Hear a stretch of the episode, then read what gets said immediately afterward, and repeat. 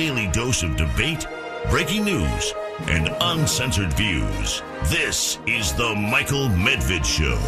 And another great day in this greatest nation on God's green earth. Yes, it is the greatest nation on God's green earth because it is a nation that can correct mistakes, it can uh, heal divisions, it can hope for the future with a can do spirit. That is America. So, how do we deal with the fact that uh, there are a lot of serious people who are looking at the country right now and saying it is literally falling apart? How do you bring people together when the level of hatred is so strong on the two sides? And it seems about just everything about uh, obviously firearms and what we need to do to bring down the overall level of gun deaths, including suicides, and what we need to do to actually try to reduce the likelihood of horrors like occurred in Uvalde, Texas. Uh, now, of course, there is a new source, a new target for anger, which is the police department. There was a press conference today. I've never seen anything like it. It was unbelievable. The um, uh, way this is covered in the Wall Street Journal, Uvalde police made the wrong decision in waiting to storm shooter, says official. Uh, police incorrectly thought no children were at risk. Just let that sink in for a moment. Police thought that no children were at risk despite repeated 911 calls from inside the classroom.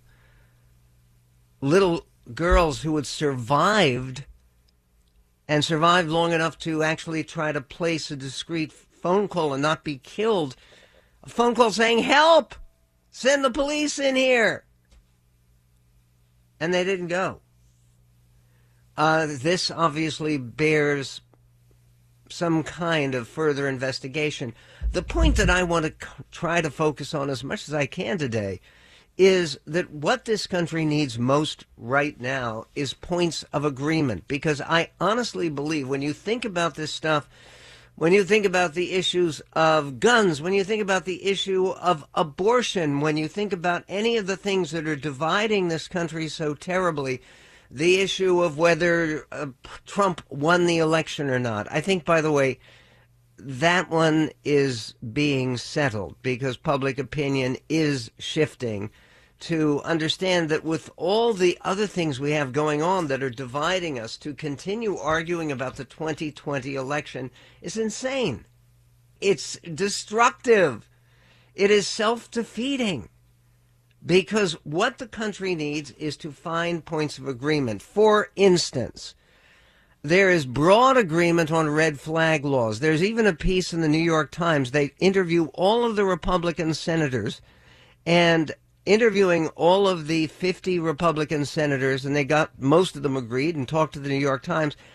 When it comes to even a national red flag law, the ability, setting up the ability of authorities to take away guns, yes, take away guns from people who are dangerous.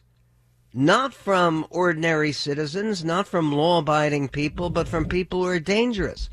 There's overall agreement on a number of points here. And one of those points also has to be, and it has to be heard by people who are like those folks who are attending the NRA convention that just opened today. There are a number of musical acts uh, in from the country western realm who were scheduled to perform at the NRA convention who have stepped back from it. We will get to that story. We will also be talking to Ruben Navarrete, who says, uh, look, uh, you've got feelings on the part of both sides, and you have to be respectful to both sides. And I think he is trying to make the same point that uh, basically it's very, very important, if we're going to make any progress at all, that people on the Second Amendment side, NRA supporters, uh, Trump Republicans, Republicans in general, all will agree, and almost 90%, probably closer to 100% of liberals will agree. Nobody wants the police or uh, any kind of government agency to come knocking on the door, boom, boom, boom, and then knock on the door. We're here to take your guns. We're going to take your guns away. Nobody's talking about that unless you're someone with a history of domestic violence. You're someone with a protective order against you. You're someone with a history of mental illness. In that kind of situation, the way red flags laws work is that basically you equip people, and they've done this in 19 states already. You equip people with the ability to uh, go ahead and give the name of someone who you think you may believe has firearms and shouldn't because he's a dangerous individual. And then, uh, if that's contested at all, there's a hearing, it goes forward. People bring up the point the killer in um, in Buffalo. Uh, again, he was uh, Payton Gendron. Remember, that was his name. It almost seems like last year, and it was only, what, two weeks ago. The killer in Buffalo uh, didn't have any attempt. They have red flag laws in New York State. And people would have been able to say, wait a minute, this guy should not have these weapons. He is a dangerous guy. Nobody made that case. Nobody made that case with Salvador Ramos, the evil killer in Uvalde, uh, despite the fact that he had given some indication, certainly to people around him. Now we're all talking about it. Well, guys, you should have particularly the young people who knew him and were playing video games with him, which he was specifically threatening to shoot up a school. If somebody says that, even if you think they're joking, eh, that should be passed down the line.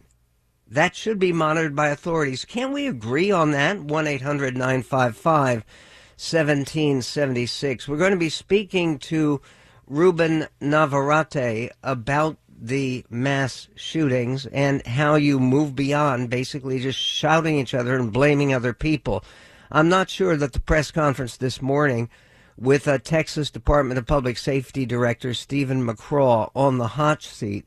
Here is how he spoke, clip 19, about the delay in sending law enforcement into the school. Listen. There was 19 officers in there. In fact, there was plenty of officers to do whatever needed to be done with one exception, is that the, the incident commander inside believed they needed more equipment and more officers to do a tactical breach at that point. That's why BORTAC was requested on the scene as soon as they were there. Executed a search, or at least a, a dynamic entry, and went in. And uh, of course, that was not till 12. That was not till 12:57. Hey, uh, hey, with the hey with the hey with the benefit of hey with the benefit of hindsight. Hey, the benefit of hey, stand by, stand by. Hey, stand by. Hey, stand by. Right. I got it. I got, got it. Okay. Hey, from the for the benefit of hindsight, where I'm sitting now, of course it was not the right decision. It was a wrong decision. Period. There's no no excuse for that.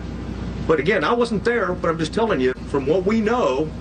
We believe there should have been a, an entry at that as soon as you can. Hey, when there's an active shooter, the, the rules change. It's no longer, okay, it's no longer barricaded sub. You don't have time. You don't worry about outer perimeters. And by the way, Texas embraces active shooter training, active shooter certification, and that that doc, that doctrine requires officers. We don't care what agency you're from. You don't have to have a leader on the scene. Every officer lines up, stacks up, goes and finds where those rounds are being fired at, and keeps shooting until the subject is dead. Period. Okay, we will get back to uh, more about the press conference uh, this morning because there's some of it that is so depressing. And not all of those kids needed to die. That's the, the worst you can say, I know. Uh, 1 800 955 is our phone number. So, what other points can we find agreement? We'll talk about that and more coming up on the Medved Show.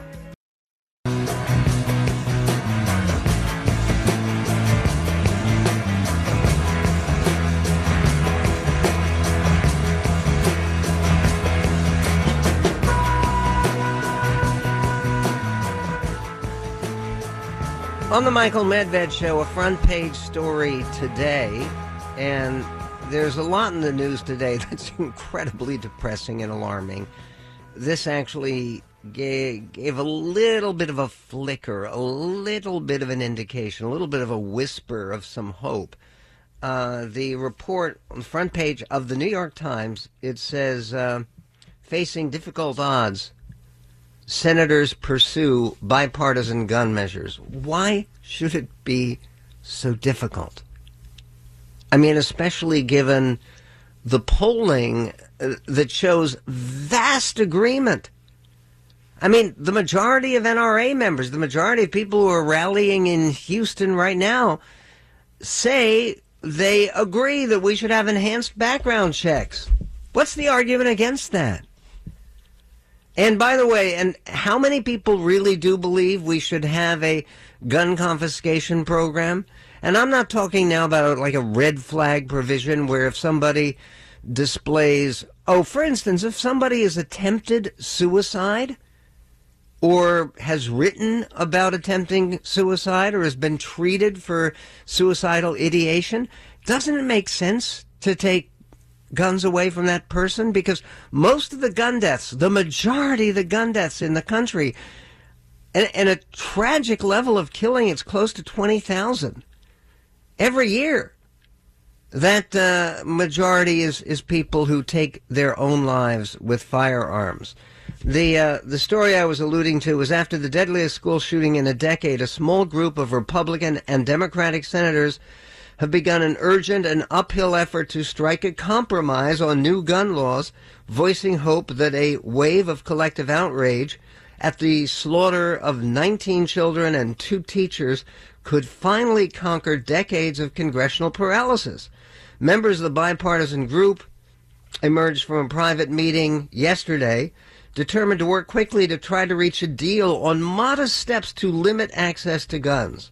They agreed to spend the Memorial Day recess examining a number of proposals, including ways to incentivize states to pass so called red flag laws aimed at taking firearms away from potentially dangerous people and expanding criminal background checks for gun buyers.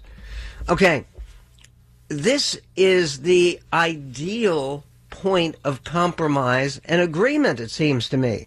And I'll tell you why.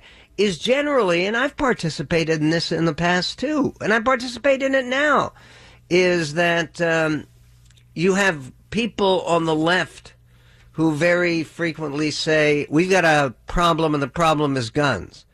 And then to, to that, uh, people on the right say, Nah, the problem isn't guns, the problem is crazy people.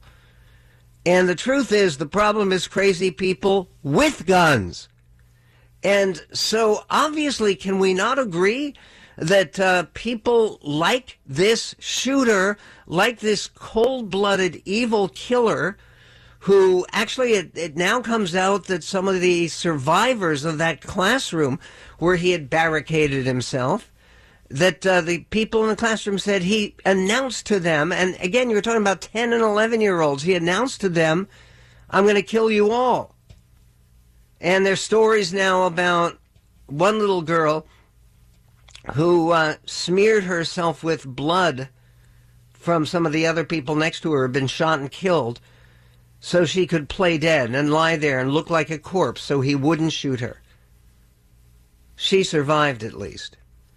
Uh, and and meanwhile, this is going on, and it's just this is America for God's sake. When you want to think well of all of your fellow citizens, but uh, is this really helpful? This is an MSNBC reporter outside the NRA convention in Houston, where protesters are out today. More expected in coming days. They're having the convention all through the Memorial Day weekend. The uh, protesters for uh, Memorial Day, um, so far it includes maybe a hundred people. They're expecting over a thousand who would be there. Listen. Today, we're seeing these demonstrations continue. Several groups out here, including Moms Demand Action, as well as Black Lives Matter, they're working together. And there's also a group of medical professionals that we understand are wearing white scrubs, describing the impact that gun wounds have on the human body. This, as I want to show you right across the street, there are groups of NRA members who are lined up, but we really haven't seen many counter protesters. I did, though, get a chance to speak to some of them, they say the focus should really be on mental health and making schools safer, making it harder for these deranged individuals to get inside. And all of this is happening downtown Houston, where Chief Troy Finner says they're expecting up to 80,000 people to attend this NRA annual meeting. 80,000 people, and they're worried, of course, with feelings as raw as they are about violence. At the press conference this morning with the police officials, the director of public safety, uh, Steven McCraw, and again, he had nothing directly to do with what happened in Uvalde, but he's answering all the questions or trying to. There's a CNN reporter uh, at the press conference with law enforcement this morning, and he he talks about the the 19 dead children, but there were also 19 officers gathered around the school, right in front of the school, who didn't do anything. And how did that happen? And why did that happen? clip 18. You say there were 19 officers gathered in the hallway or, or somewhere. What efforts were made to try and break through that door? You say it was locked. What efforts were the officers making to try and break through either that door or another door to get inside that classroom? None at that time. The, the on-scene commander at the time believed that it had transitioned from an active shooter to a barricaded subject. You have people who are alive, children who are calling 911 saying, please send the police. They are alive in that classroom. There are lives that are at risk. Hey, That's not we're, protocol, well, is we're, it? We're well aware of that. Right, yeah. but uh, why was this decision made not to go in and rescue these children? Again, you know, the on-scene commander considered a barricaded subject and that there was time and there were no ch more children at risk. Obviously, ob obviously, you know, based upon the information we have, there were children in that classroom that were at risk, and it was, in fact, still an active shooter situation and not a barricaded subject. Um, again, uh, you feel for this guy, but most of all, you feel for children who are calling on their cell phones 911. Please help. Send in the police. Unreal. More, more of that and uh, more of uh, ways we can come together. Maybe some issues in the Ukraine that actually allow people to come together, particularly in this country. We'll get to that, but first up we have Ruben Navarrete joining us right here on The Medved Show. The Michael Medved Show. MichaelMedved.com. The Michael Medved Show. And on the Michael Medved Show, it's a pleasure to welcome back my friend Ruben Navarrete, who is a leading syndicated columnist, one of the top 20 in the country, the most read, the most influential, the most significant Latino voice in the commentariat. And uh, he, as a son of a cop in uh, San Diego for many years, he brings a unique perspective to issues of law enforcement and uh, issue of uh, gun rights as well. Uh, Ruben, some terrific columns recently. Have you followed all the latest, latest today with the uh, police confession that they made the wrong decision to uh, wait for close to an hour before they went into the classroom to eliminate the threat? So, Michael, uh, I have been following. Thank you for having me again, my friend. And yes, I have been following those stories, uh, you know, moment to moment. There's a couple of DPS failures. It's interesting. This is a story, Michael, that we could talk about in a lot of different ways, and there's lots of different angles to the story that need to be expressed and talked about. The bullying aspect, uh, the the degree which the gun laws in Texas have produced a kind of culture in Texas that is extremely dangerous. And I lived in Texas for five years. It's a real thing. Um, there's lots of different conversations to be had. The extremes uh, and how the the, the pro gun extreme is just as lacking in reason as the pro abortion extreme on another issue, right? There's plenty to be said. But now the story, you're correct. The story of the day, the story of the moment is the response of police and law enforcement, specifically the Department of Public Safety. Um, and that has to be broken into two pieces, Michael. That is what happened that day on site, and also what's happened in real time since then. The failure to tell the story correctly, putting out of different narratives, uh, just the lack of EQ that the DPS director, uh, Stephen McCall, exhibited up until the point where he started crying at the press conference. But before that, he said, "I really don't think I have to tell the parents anything." Uh, he says, um, "I, you know, if I if I if it would do any good to apologize, I would." And I think a lot of people are, were just frustrated with how badly they had hired the, they had handled the PR aspect of this after the fact, and there's really no excuse for that. So yeah, I think the DPS uh, response and the cop response is front and center now. They just messed this up six weeks from Sunday. The fact that they had 19 cops out the door, didn't breach, they heard the gunshots. Every cop I've spoken to, and you're right, I grew up in a family of cops.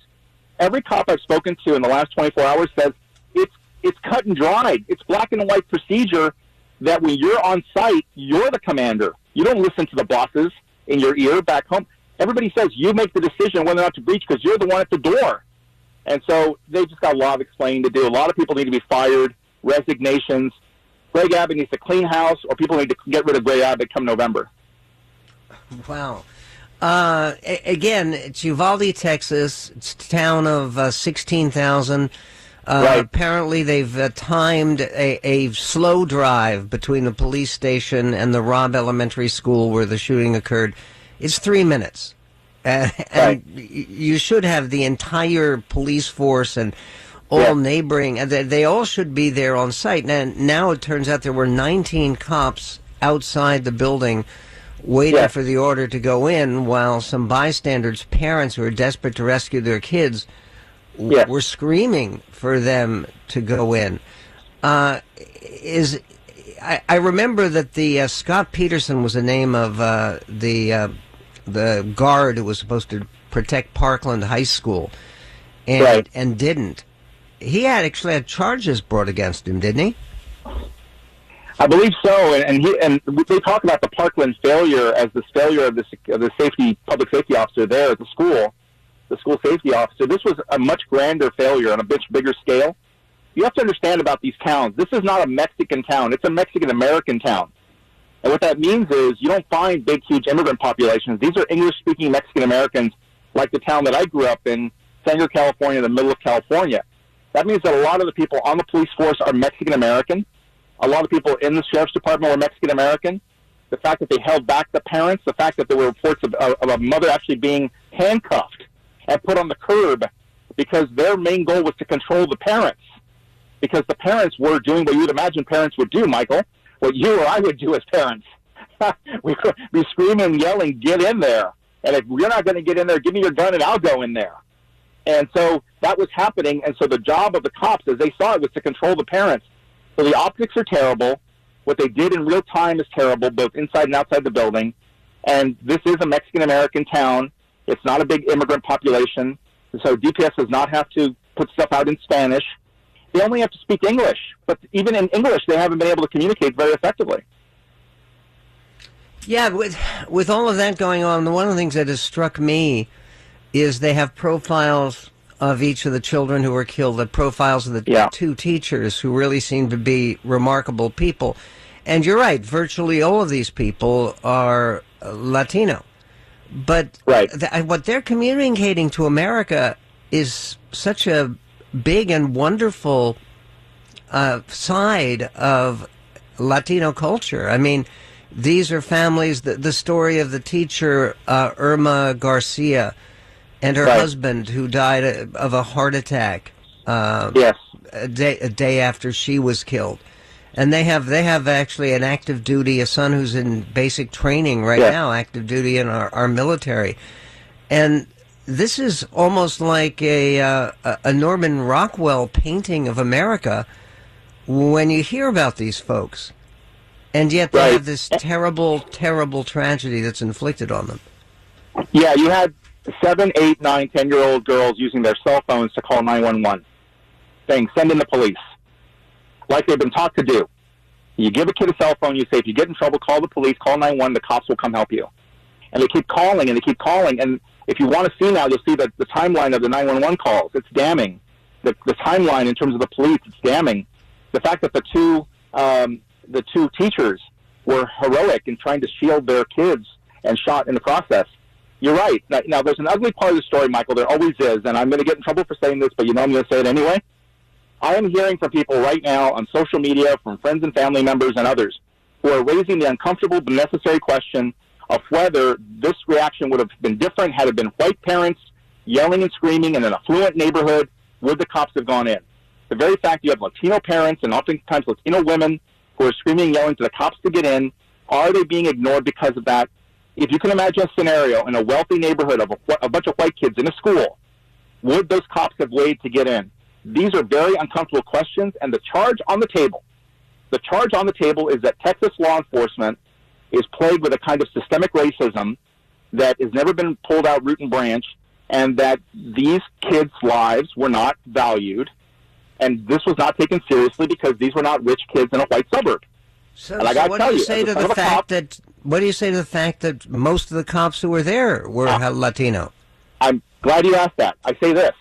The people on the ground, that's one thing, but the people calling the shots in their ear back at headquarters, those are white people. Even McCall is the head of DPS. He's a white guy.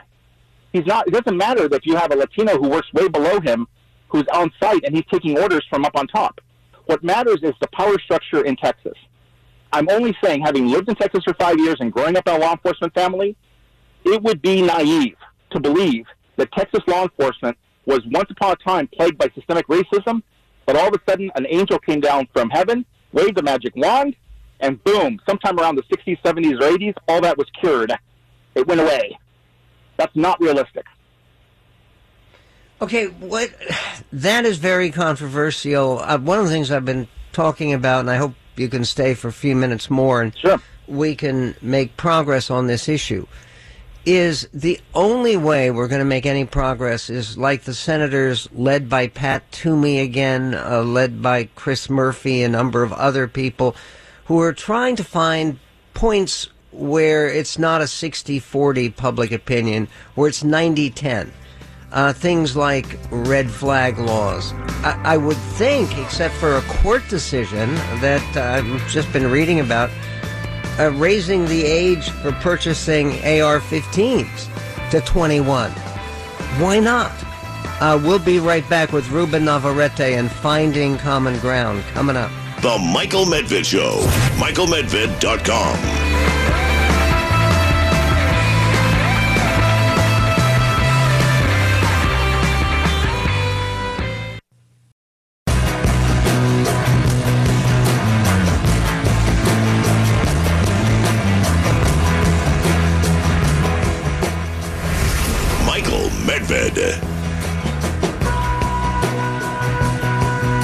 On the uh, Michael Medved show, the uh, latest column by Ruben Navarrete, which is very sad and very funny, and uh, fairly indignant out there. It's uh, under the heading "Gun Defenders Have Feelings Too." Tread lightly, America, and it basically talks about people on the right who are are saying that certain things simply should not be said. Uh, and and by the way, if you take the headline for your column, I actually kind of agree with that, and I, I I do believe, and I think you probably agree that one of the things that we have to do if we're going to make any progress at all on some of the issues that are raised about public safety and safety of our kids and safety in the schools and safety against against gun violence that there's going to be no progress at all unless both sides um, are reassured of certain points of agreement.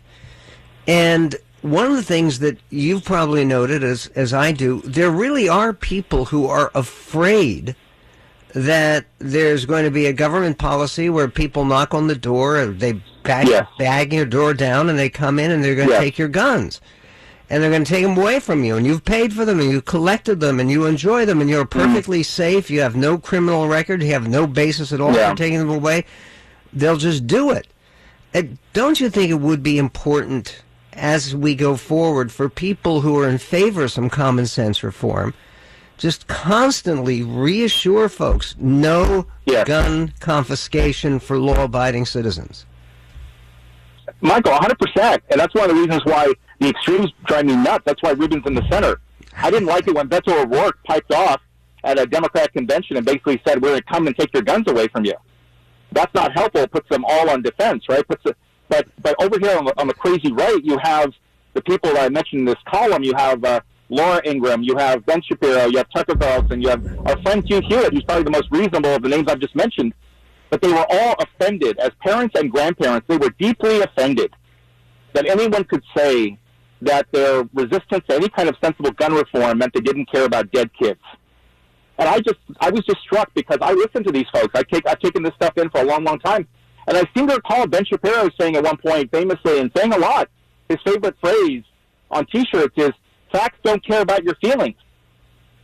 Because up to this point, if I would go on Tucker's show or Laura's show, and I've been on both, and I say, you know, there's an instance of racism or sexism or or, or nativism or whatever, they say, Ruben, get over it. You're thin-skinned. You're oversensitive. You know, don't worry about your feelings. And now I just thought, now the shoe's on the other foot, and these poor conservatives are saying that we've hurt their feelings, that, that it's so offensive to them. I never thought I'd see the day where Ben Shapiro would be so easily offended. But apparently this did the trick, so I wrote the column.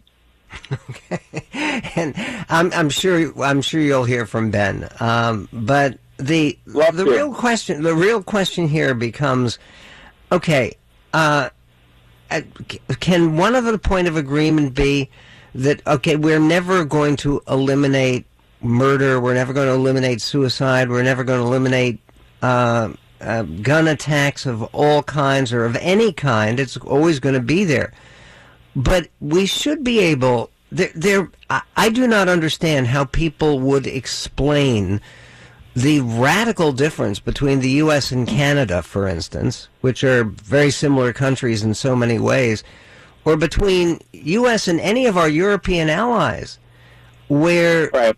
yeah this kind of thing happens but it happens just such a tiny fraction of the time can't we make it better Well, as a son of a cop, I grew up around guns. I fired guns. I own guns.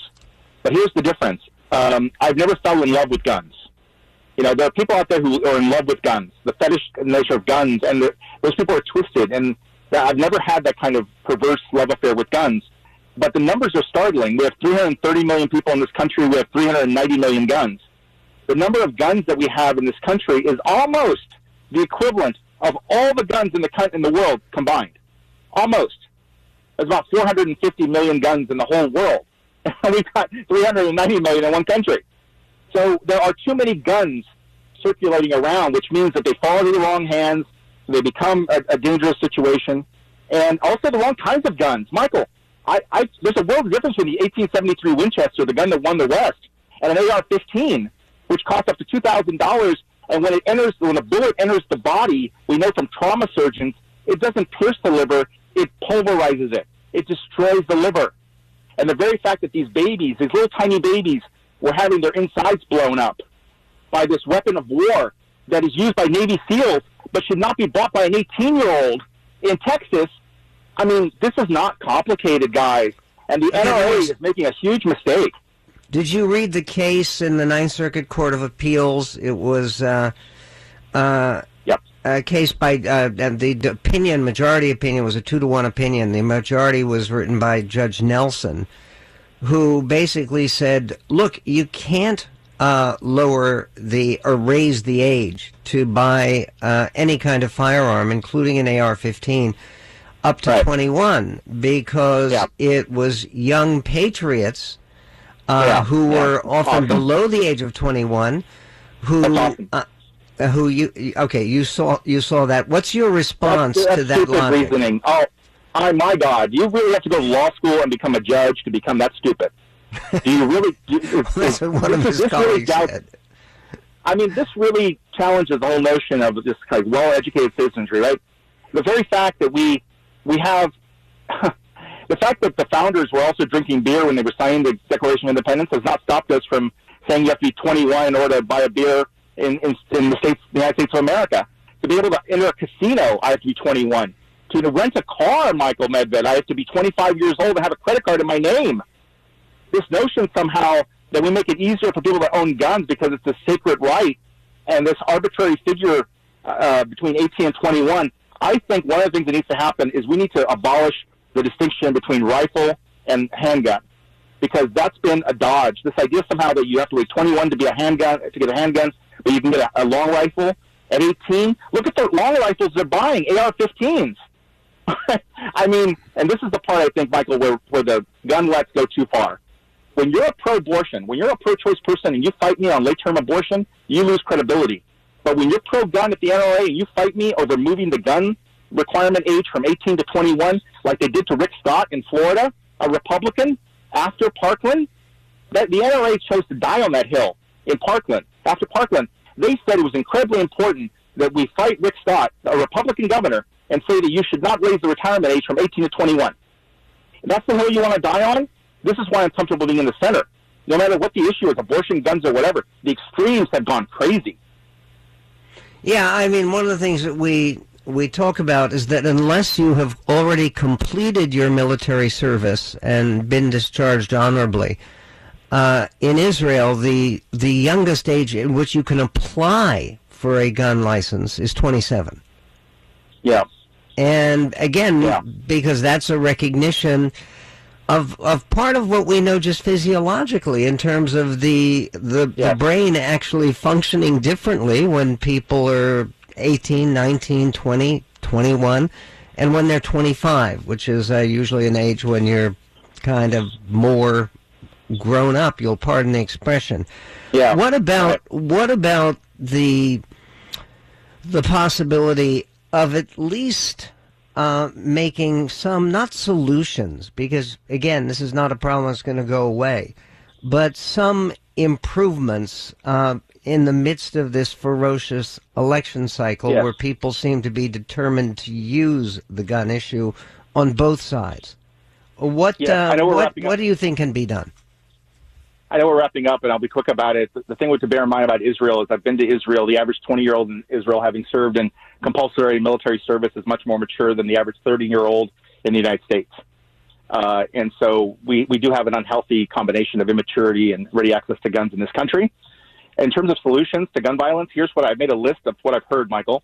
Conservatives want single uh, point of entry at schools, armed guards, trained staff, red flag laws, more background checks, greater oversight of gun dealers, and more mental health services that Republicans will cut. Uh, liberals want and will go along with outlawing certain types of high impact rifles, mandatory three week waiting periods, limit purchase of ammunition, limit number of guns one can buy, raise to 25, the age which you can buy a gun, uh, require completion of a safety course, and keep a national registry of anyone who buys a gun. Here's how I make sense of that, Michael, very quickly. The, on the right side of it, the right wingers want to do any kind of reform that doesn't impact a gun or a gun owner. If it doesn't limit a gun or control a gun or inconvenience a gun owner, they'll go for it. The liberals are the opposite. We're never going to get anywhere with these guys. Okay, again, uh, isn't it possible to say all of the bu- all of the above when it doesn't do harm and has a chance of doing good? Uh, Ruben Navarrete, his columns always provocative, always stimulating. You always learn something. You can find some of them posted at michaelmedved.com right here in this greatest nation on God's green earth.